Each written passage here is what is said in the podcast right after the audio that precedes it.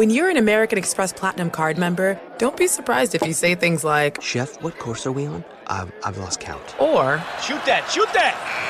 And even, Checkout's not until 4, so. because the American Express Platinum card offers access to exclusive reservations at renowned restaurants, elevated experiences at live events, and 4 p.m. late checkout at fine hotels and resorts booked through Amex Travel. That's the powerful backing of American Express. See how to elevate your experiences at americanexpress.com slash with Amex. Terms apply. Infiniti presents a new chapter in luxury, the premiere of the all new 2025 Infiniti QX80, live March 20th from the edge at Hudson Yards in New York City, featuring a performance by John Batiste. The all new 2025 Infiniti QX80 is an SUV designed to help every passenger feel just right.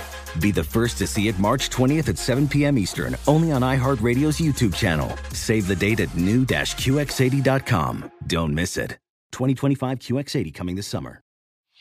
Whether it's your first time betting or you've been gambling for years, have a plan and know the game. Be aware of the rules and odds before you gamble.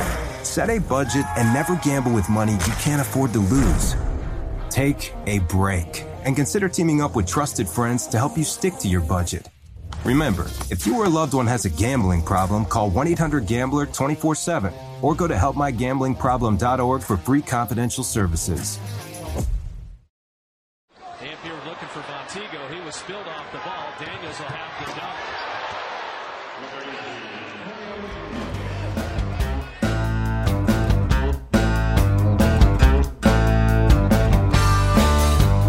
Welcome to Sound of Spurs podcast. This is episode number six, and we're very pleased to be joined by a guy who spent several years with the Spurs, and uh, one of the first guys I got to know uh, with the Spurs back in uh, 2001. He is now an analyst for the New Orleans Pelicans, also a former analyst for the Oklahoma City Thunder. A solid NBA career and a solid guy.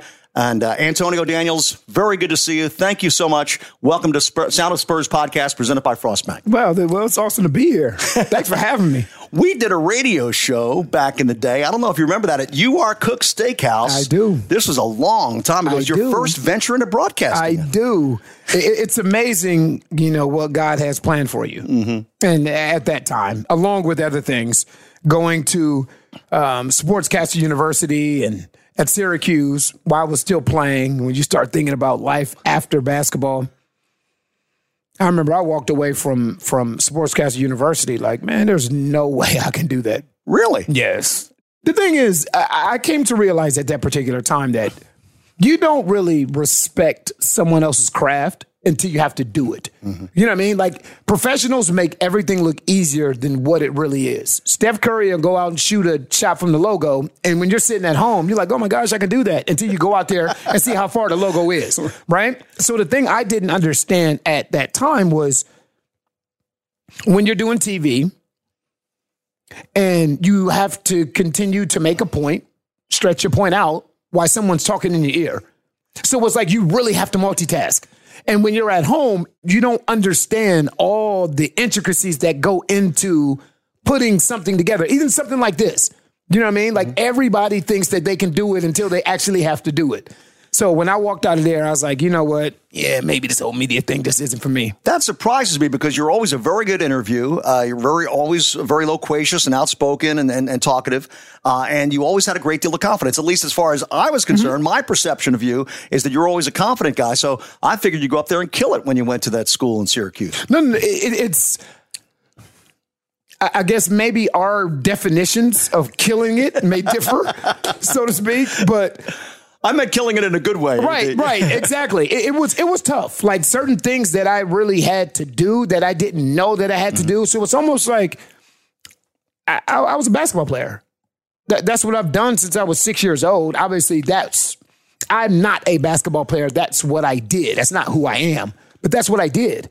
So when it's time to start to worry about life after basketball, that's a that's a very very scary moment in your life. But when you're a basketball player and you're the envy of so many people who would love to do that for a living, and you get a chance to play in the league and have a very good career, um, it almost becomes who you are. Right. I mean, in a way, you have to almost make Which a a conscious bad effort. thing. I know, That's a but you got to make thing. that conscious effort between Antonio Daniels, the person, and AD number 33 on the court. Right. And, and the thing is,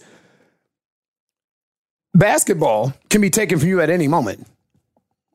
You know what I mean? Like God blesses us with certain things. And that's why I, as I grew older in my career, like NBA guys are the most confident guys in the world why they're playing. Why they're playing. Because you know what they can always say? Oh man, you know what? I play for fill in the blank. You know, I'm I'm one of 450 in the world. But then what happens when you're no longer playing? You know what I mean? Like who are you then? And I remember talking to a player for the Dallas Cowboys, and he told me while I was still playing, if you don't find something to kind of take your time, you know what I mean? Mm-hmm. Some a, a goal to set, something to envision when you retire, it's going to take you to a very, very dark place. The first guest we had on the show, AD, was George the Iceman Gervin, who we all admire a great deal. Mm-hmm. I love Ice. Mm-hmm. And, and of course, he started the academy uh, here in town. And he's worked a lot with kids and uh, even with some older folks. Uh, and one of the things he always said, and he said it in the podcast, was he tells kids, make sure you have a plan B. Yeah, you want to play in the NBA. Yeah, you want to play Major League Baseball or play in the NFL. Not many people get to do that. You have to have a backup plan. And I'm sure that that's one of the things that he talks to the kids about is, okay, it's good to have the dream, but let's, let's have a backup plan just in But case. the thing is, even when you actually accomplish a dream, you still have to have a backup plan. because the thing about dreams is it comes a time where you wake up. It comes a time where you're not dreaming anymore. Like even for me, I was blessed to play 13 years, which if you would have told me when I was in high school, you'll be blessed to play 13 years in the NBA, like that's fantastic. But when you retire from the NBA chronologically, you're still very young. You know what I mean? You still have the majority of your life left to live. So think of another occupation. You know, think of another occupation that starts when you're six or seven years old, that spans over 30 years, but when you're done, you're chronologically young. You can be a doctor, but it may start when you're 40, and when you retire, you're 70. So when you retire and you're 36 years old, now it's like, shoot. now what? Right, exactly. I had played basketball since I was six or seven years old. Like, man, what can I do now? And going to Sportscaster University really opened my eyes up to life after basketball. Let's start at the beginning. Uh, Columbus, Ohio. Uh, what kind of a town was that growing up? Because I think of Columbus. Uh, I spent a lot of time in Austin, obviously, and that's where the University of Texas is. Mm-hmm. It's where the state capital is. Uh, it's bigger now than Columbus is because it's blown up the last two decades. You've been up to Austin, you know. Uh, but what was it like to grow up in Columbus? And was everything s- kind of centered around Ohio State?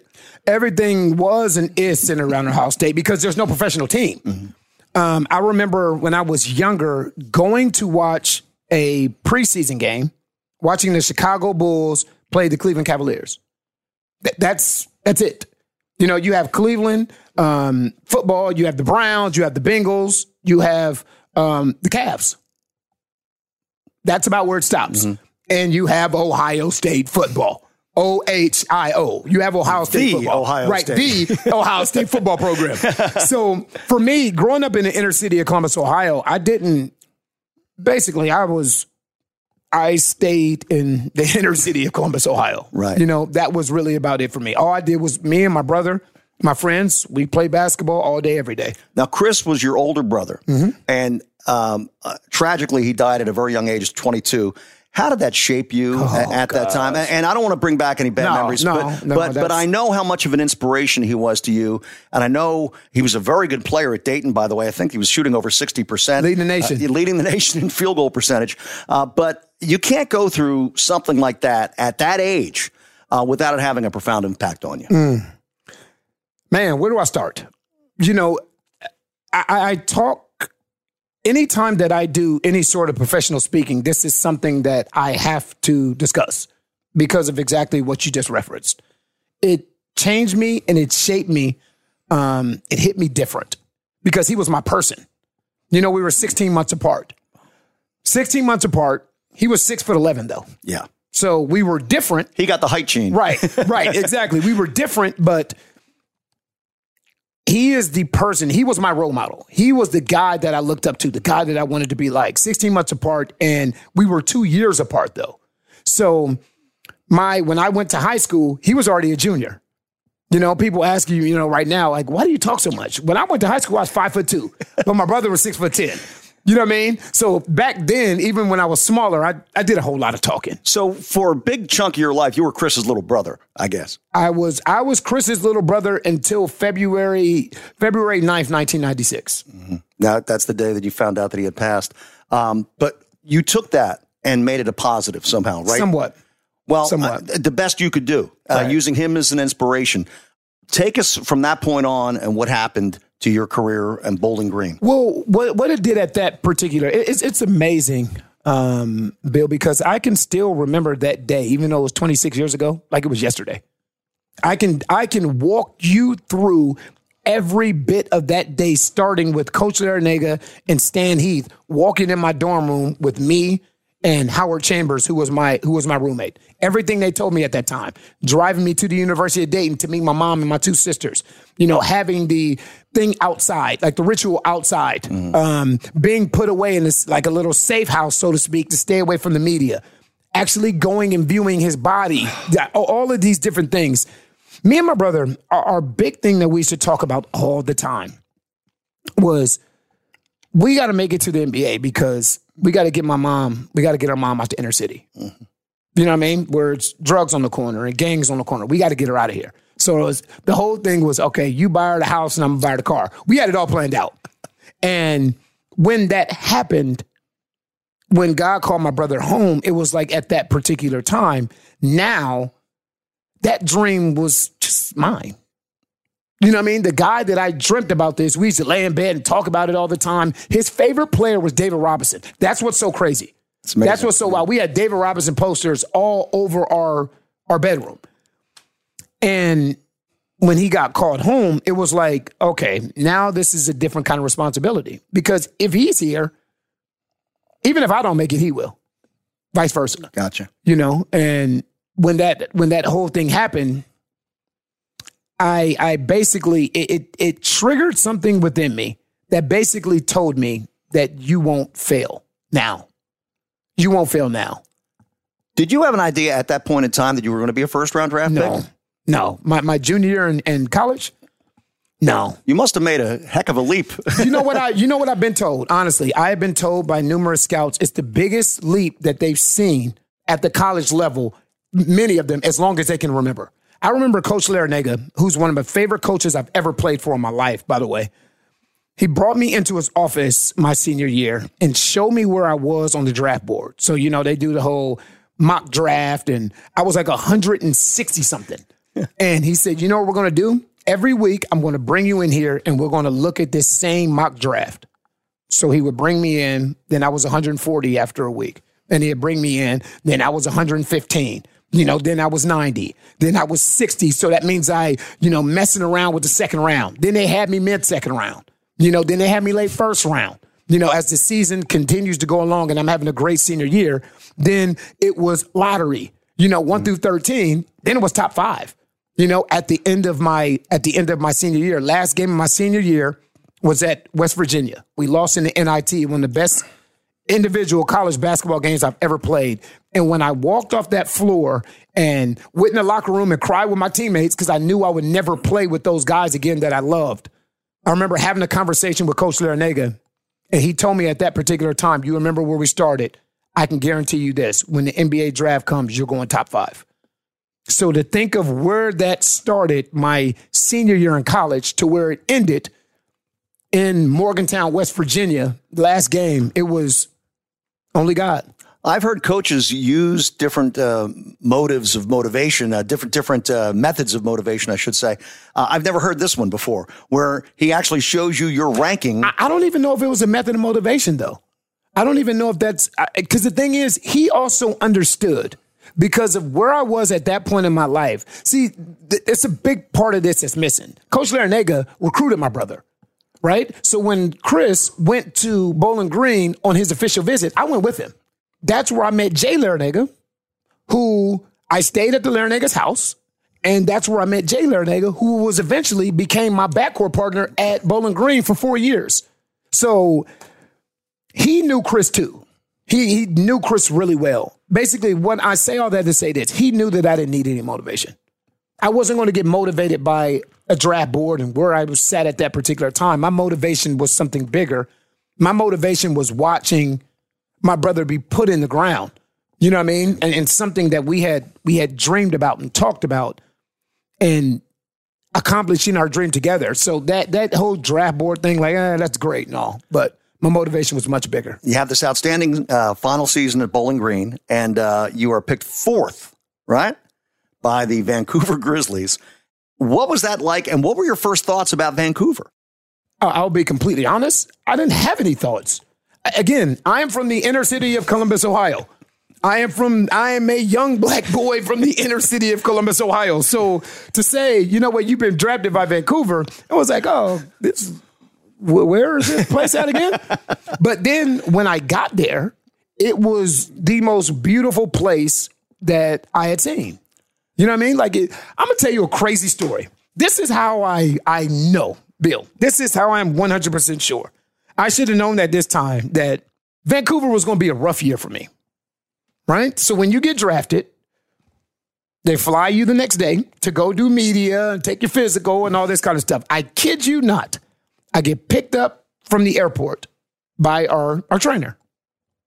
We are on the way to the hospital to do my, my physicals and all this stuff. And we hit a biker. I'm not talking about like we nudged a biker. I'm talking about we hit a biker to the point where his head shattered the windshield. Oh, no. Yeah. So we are on the way, right when I land in Vancouver, we are on our way to get my physicals done. And I thought we killed a man. I should have known right then it probably wasn't going to be the best year for me.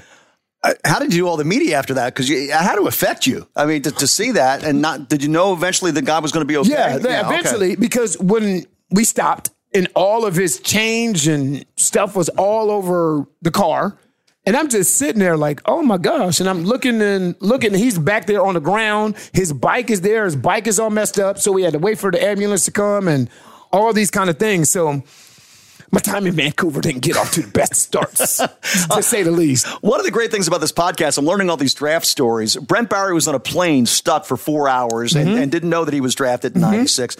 Um, uh, Matt Bonner told me that they were watching it on TV and they drafted him during a commercial. so, oh, wow. Yes, wow. that wasn't good because he had no idea. Wow. So, so now you're telling me this story about the accident uh, the day after you get drafted. So that, that's kind of crazy stuff. Uh, you were in Vancouver mm-hmm. and you end up in San Antonio. Uh, take us through all that because you weren't in Vancouver very long. No, I got a story for everything. I have a story for everything. So me and Tim became really good friends after the draft. So prior to the draft was the um, Chicago pre-draft camp, and I don't know if they did it by Daniels Duncan by alphabetical, but we were roommates. I obviously knew who Tim Duncan was because he would have been the number one pick in the draft if he'd have left his sophomore year or junior year, watching him play on national television all the time. And um, I, I walked into the room having no idea who my roommate was, and I walked in and nobody was there. And right after I walked in, he walked in. And if you know Tim, he has like this look. And I'm like, oh man, what, Tim, what's up, man? And he said, Hi, who are you? It's like that. And I said, you know, hey, my name is, you know, Antonio Daniels. He was like, oh, okay, you the dude that be dunking all the time. Uh-huh. It's like, oh, yeah. At least he knew you. Right. So after that, we became we became really, really good friends. And after my rookie year in Vancouver, I did a basketball camp in Vancouver, flew home to Columbus, Ohio, got off the plane, went to my mom's house, and the phone rang. And my mom answered and she said, Hey, it's it's Tim. And I was like, Tim? At that time, people didn't have, you know, mobile phones and like not like that. Not like we use them today. Sure. And and um, I pick up the phone and I'm like, hello? He's like, Hey, what's up, man? It's Tim. I'm like, what's up? He said, Hey, man, I heard you coming to San Antonio to play with me. I said, okay, well, I, that's news to me. I hadn't heard that. And he said, yeah, yeah, we we trading for you today. Um, I said, oh well, this is a little different. Let me call my agent because that's usually how you that, hear about That wasn't supposed to be the first right. phone call, right? The first phone call you're supposed to receive and hear about this thing shouldn't be from a guy that you're going to play with. So after that, I called my agent and he said, "Yeah, um, it's looking like you're going to San Antonio, and and after I fired my agent, I went to San Antonio. Is that right? Mm-hmm. okay. Because you should have found out first. Right. You were, I don't know if you realize this, you were traded for a guy that was on the cover of Sports Illustrated, Felipe, Felipe Lopez. Uh, because I remember the big hype about him when he was a high school kid in New York. I played against Felipe Lopez in college. Okay. When he was at St. John's. Right. Mhm. Okay. Yeah. I played against him at college. And if it was actually cool at that time to be able to leave like LeBron did, like Rashard Lewis did, like Kevin Garnett did, and Kobe did, Felipe Lopez would have left then. He had LeBron hype prior to LeBron. Yes, he did. Uh, th- there was a lot of hype about him. Carl Herrera was also involved in that trade. Okay, you come to San Antonio. You already know Tim. And now this whole thing is just starting up, right? Right. Uh, okay, the championship season is just about to start and uh, coming up in a year. And uh, Malik Rose, I know you became very close with Malik. Of course, he's a homeboy of mine back in Philly. Uh, but uh, you started connecting with these guys Mm-hmm. right away, didn't you, Dick? Yeah, because it was different because it was a lockout season. So it's not like it wasn't normal. So we didn't report in September. You know, so I was actually in at home in Columbus until almost the turn of the year. So when that happened and I came down here and I, I got here prior to training camp and all those things, and it was different for me because I was surrounded by vets. You know, I, I tell people all the time, what gets lost in the term professional athlete is the term professional. People forget about that. The athlete part is easy because I've done that my whole life. But when you're around David and Sean Elliott and Avery and Mario and Steve Kerr and Danny Ferry and Felton Spencer and Terry Porter, Jerome Kersey, all these kind of guys, they taught me the importance of being professional, showing up on time, preparation, doing your work, all of the not cutting corners, all of these other kind of things. And this is where that transition for me happened. As far as, you know, you have, I have different, oh, okay, so this is what the NBA is about moments. You know what I mean? I remember my rookie year, I had two guys that on my Vancouver team that got traded, and it was written on the chalkboard. and they had two hefty bats in their locker. So I walked in that day in February, like, oh, so this is what the NBA is all about. And when I got here and I saw the professionalism, that was like my my next, oh, okay. So this is how you win at this level. Matt Bonner was on this last week, and he said that he thought the first open gym was going to be kind of a, a shoot around like Concord High School back in New Hampshire somewhere, just kind of, you know, up and down the floor, just getting a sweat up. He said, no, everything was organized. Yep. Uh, everything was uh, set into certain structures. Uh, certain scrimmages uh, were going to call for certain things to be happening, and all, everything was organized and together. There was weightlifting, there was running the hill in the back of the practice Mm-hmm. facility, and all these different things that he didn't think.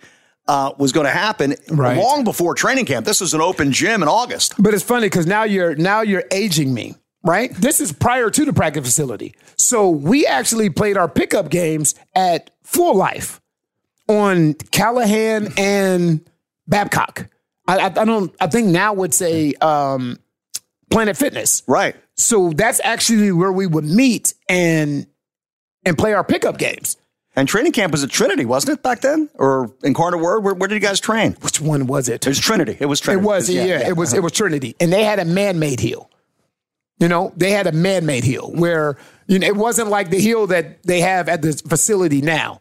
But just to get guys together and get up and down and get past the whole like that's David Robinson thing. Like if you only knew how much my brother talked about you, you know, if you only knew how much my brother um, adored you, and now I am a teammate of yours. Once you get past that whole thing, it was it was amazing. It's not about your highlight reel. It's about reaching new heights each and every day. It's not about if you sit in the nosebleeds or courtside. It's about showing up. Hey, good game, 25. You too, man. It's not about wins. It's about winning over others by treating them right. It's about more than money. Frost, the official bank of the San Antonio Spurs. Witness the dawning of a new era in automotive luxury with a reveal unlike any other as Infiniti presents a new chapter in luxury, the premiere of the all new 2025 Infiniti QX80. Join us March 20th live from the edge at Hudson Yards in New York City, featuring an unforgettable performance by Grammy and Academy Award winning singer, songwriter, and composer, John Batiste. The all new Infiniti QX80 is unlike any luxury SUV you've ever seen. Smart enough to anticipate your needs, even before you do. Every line, curve, and detail was thoughtfully crafted so everything for every passenger feels just right. Don't miss it. Mark your calendars and be the first to see it March 20th at 7 p.m. Eastern, only on iHeartRadio's YouTube channel. Save the date at new-QX80.com. 2025 QX80 coming this summer. When you're an American Express Platinum card member, don't be surprised if you say things like, Chef, what course are we on? I've, I've lost count. or, Shoot that, shoot that! And even, Checkout's not until 4, so. because the American Express Platinum card offers access to exclusive reservations at renowned restaurants, elevated experiences at live events, and 4 p.m. late checkout at fine hotels and resorts booked through Amex Travel. That's the powerful backing of American Express. See how to elevate your experiences at americanexpress.com slash with Amex. Terms apply. What's up? I'm John Wall. And I'm CJ Toledano, and we're starting a new podcast presented by DraftKings called Point Game. Everyone, please welcome Coach John Calipari. We're getting beat by 18. My first game in Kentucky, they're saying Cal's a bust. He can't coach. This is crazy. John Wall runs down the floor and makes a buzzer beater. Yep. You remember that, John? That's my first game win I ever made. Remember, you said you never see me do that. Ladies and gentlemen, Demarcus Boogie Cousins. I called Book. I'm like, yo, bro, I'm about to commit to Duke. And I hung up on him. bro, I'm talking about, do you want to tell me how many times he called me all type of names? Bro, you really sold me out. You doing this. Bro, I was sick. I remember that like yesterday, man. Love you, John Wall. Thanks, coach. Love you too. You made me everything I am today. Nah, you made me. You made me. I love it. Check out Point Game with John Wall and CJ Toledano on the iHeartRadio app, DraftKings YouTube, or wherever you get your podcasts. It wasn't even supposed to be That's my, my jam, bro.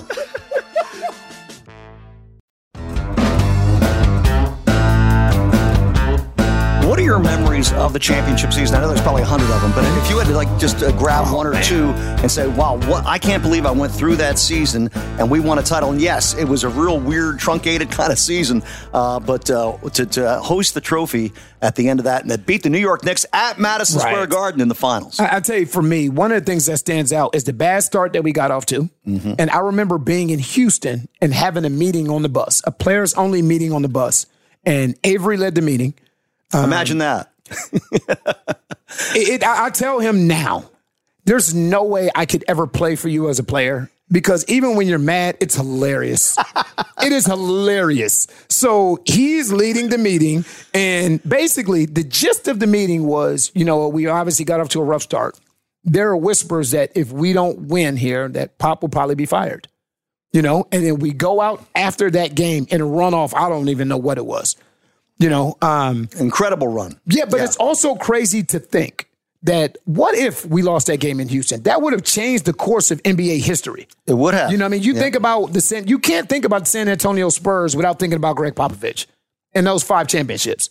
If we lose that game in Houston, if we don't have that players only meeting and we happen to lose and they pull the trigger on Pop, that changes everything moving forward. When you look at the Spurs now, I, I know, and this is a question I asked all the guys, and it's a little difficult because you've been part of this organization. Now, of course, you're working for the Pelicans, but um, when you look at the legacy of the Spurs, because this is the 50th anniversary, Right. And you're too young to remember the old ABA and the Mm-hmm. Spurs starting in the ABA, and I've had some older guys on to talk about that, which is kind of mind-boggling when you think about that. Mm-hmm. They were just one of the four teams to go from the ABA and uh, uh, go to the NBA. But when you think of the legacy of the Spurs uh, over this 50-year period, well, what are your thoughts? my, my thoughts um and, and is it, it sounds crazy to say but i think about the 20 plus years of sustained success that they had when tim got here and maybe that's because it aligns with my draft class you know what i mean it, it aligns with um, me actually coming to san antonio you know prior to and just the culture that was built this is a you know this bill this is a copycat league you know, it's a league that copycats something. You know, okay, we want to try and do what that team is doing. How many coaches around the league uh, have Spurs ties? Right. And it- it's funny. We I was having a conversation with somebody about that yesterday. What is, as a matter of fact, let me ask you the question: What is considered? What do you consider when you talk about the Gregg Popovich coaching tree? Is the Gregg Popovich coaching tree people that Pop coached Do they count? Or is it people that coached with him that went on elsewhere? Yeah, I think that it's wider than that. Okay. Taylor Jenkins is the head coach at Memphis. Right. He was an assistant at Austin. So he was in the franchise. He was in the organization. Okay. And even though he didn't work directly under Pop, I'm Right. sure he was here for training camp and things like mm-hmm. that. So he was certainly influenced Okay, by Pop. that makes sense. What about Steve Kerr? Steve Kerr played for Pop Right. twice. Right? Avery?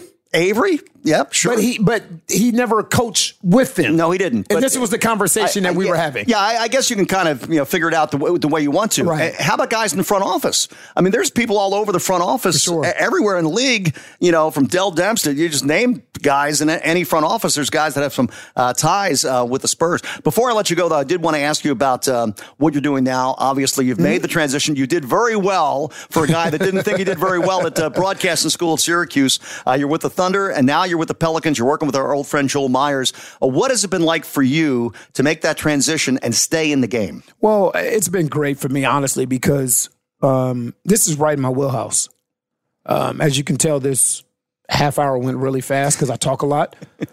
but you know, starting and and you know with radio with Sirius XM NBA Radio and having my own radio show every day nationally, like that's that's awesome. But then that prepared me for TV. So when they tell you you have to fill five minutes, like oh my gosh, that's nothing. I've been filming three hours every day. You know what I mean? So but this is it, it- what I like about this is I, I get an opportunity to still be involved with the game, to develop relationship with guys. But when it's all said and done and the game is over, my body's not taking the punishment, and I'm going home undefeated. Yeah, and if you were in coaching, uh, wins and losses would pile up, and uh, yeah, obviously, whatever team we cover, we want that team to win for sure. But you don't have to carry it with you if it's a loss. But but also, Bill, you know, honestly, my my job, my job, and the strength of my job is dictated on the job that I do. If I'm not good at my job, I can be fired, and I and I'll, I'll take responsibility for that. So it's my job to prepare and and do things the right way. From a coaching perspective, I can be a great coach, but my team is not playing well. You know who has to fall on that sword? Frank Vogel. That guy. There you go. You know what I mean? That's So- a good name to just pull out of the hat Right. because it's happened to Frank a couple of times. Exactly. Yeah. So so for me, like I, my my job right now and the, my job security is completely and solely dedicated on the job that I do.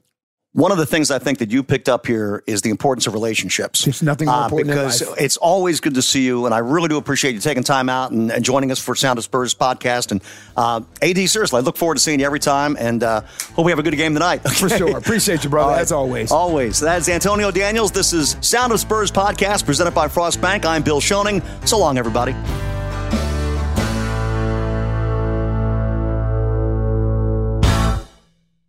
Infiniti presents a new chapter in luxury, the premiere of the all new 2025 Infiniti QX80, live March 20th from the edge at Hudson Yards in New York City, featuring a performance by John Batiste. The all new 2025 Infiniti QX80 is an SUV designed to help every passenger feel just right.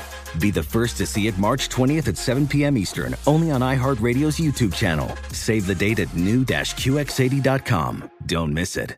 2025 QX80 coming this summer. Busy weekends are a breeze with American Express Platinum Card. 8 a.m., wait to board plane in the Centurion Lounge. Much better. 2 p.m., grab seats for the game. 6 p.m., book an exclusive reservation with Resy Global Dining Access. Right this way. Because the American Express Platinum Card offers access to the Centurion Lounge, must see live events, and exclusive reservations at renowned restaurants. That's the powerful backing of American Express. See how to elevate your experiences at AmericanExpress.com slash with Amex. Terms apply. Whether it's your first time betting or you've been gambling for years, have a plan and know the game. Be aware of the rules and odds before you gamble. Set a budget and never gamble with money you can't afford to lose. Take a break and consider teaming up with trusted friends to help you stick to your budget. Remember, if you or a loved one has a gambling problem, call 1 800 Gambler 24 7 or go to helpmygamblingproblem.org for free confidential services.